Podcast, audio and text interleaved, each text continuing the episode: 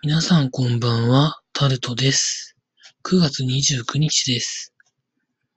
明日9月30日は、台風が日本列島を駆け抜けるそうなので、不要不急な外出はしない方がいいらしいです。なので私も家でじっとしておきたいと思っております。台風の情報をいろいろ集めながら、体を休めておきたいと思います。いろんなイベントが中止になってますので、まあ出かけることもないかなと思っております。交通機関も事前にも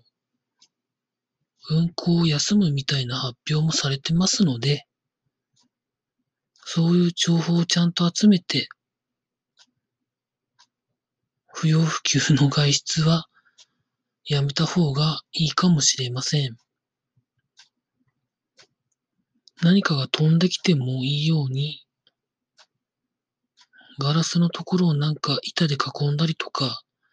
そういうことをしなきゃいけない可能性もあります。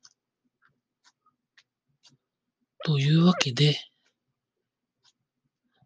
明日はもうただただ家でじっとしておきたいと思うタルトでございました。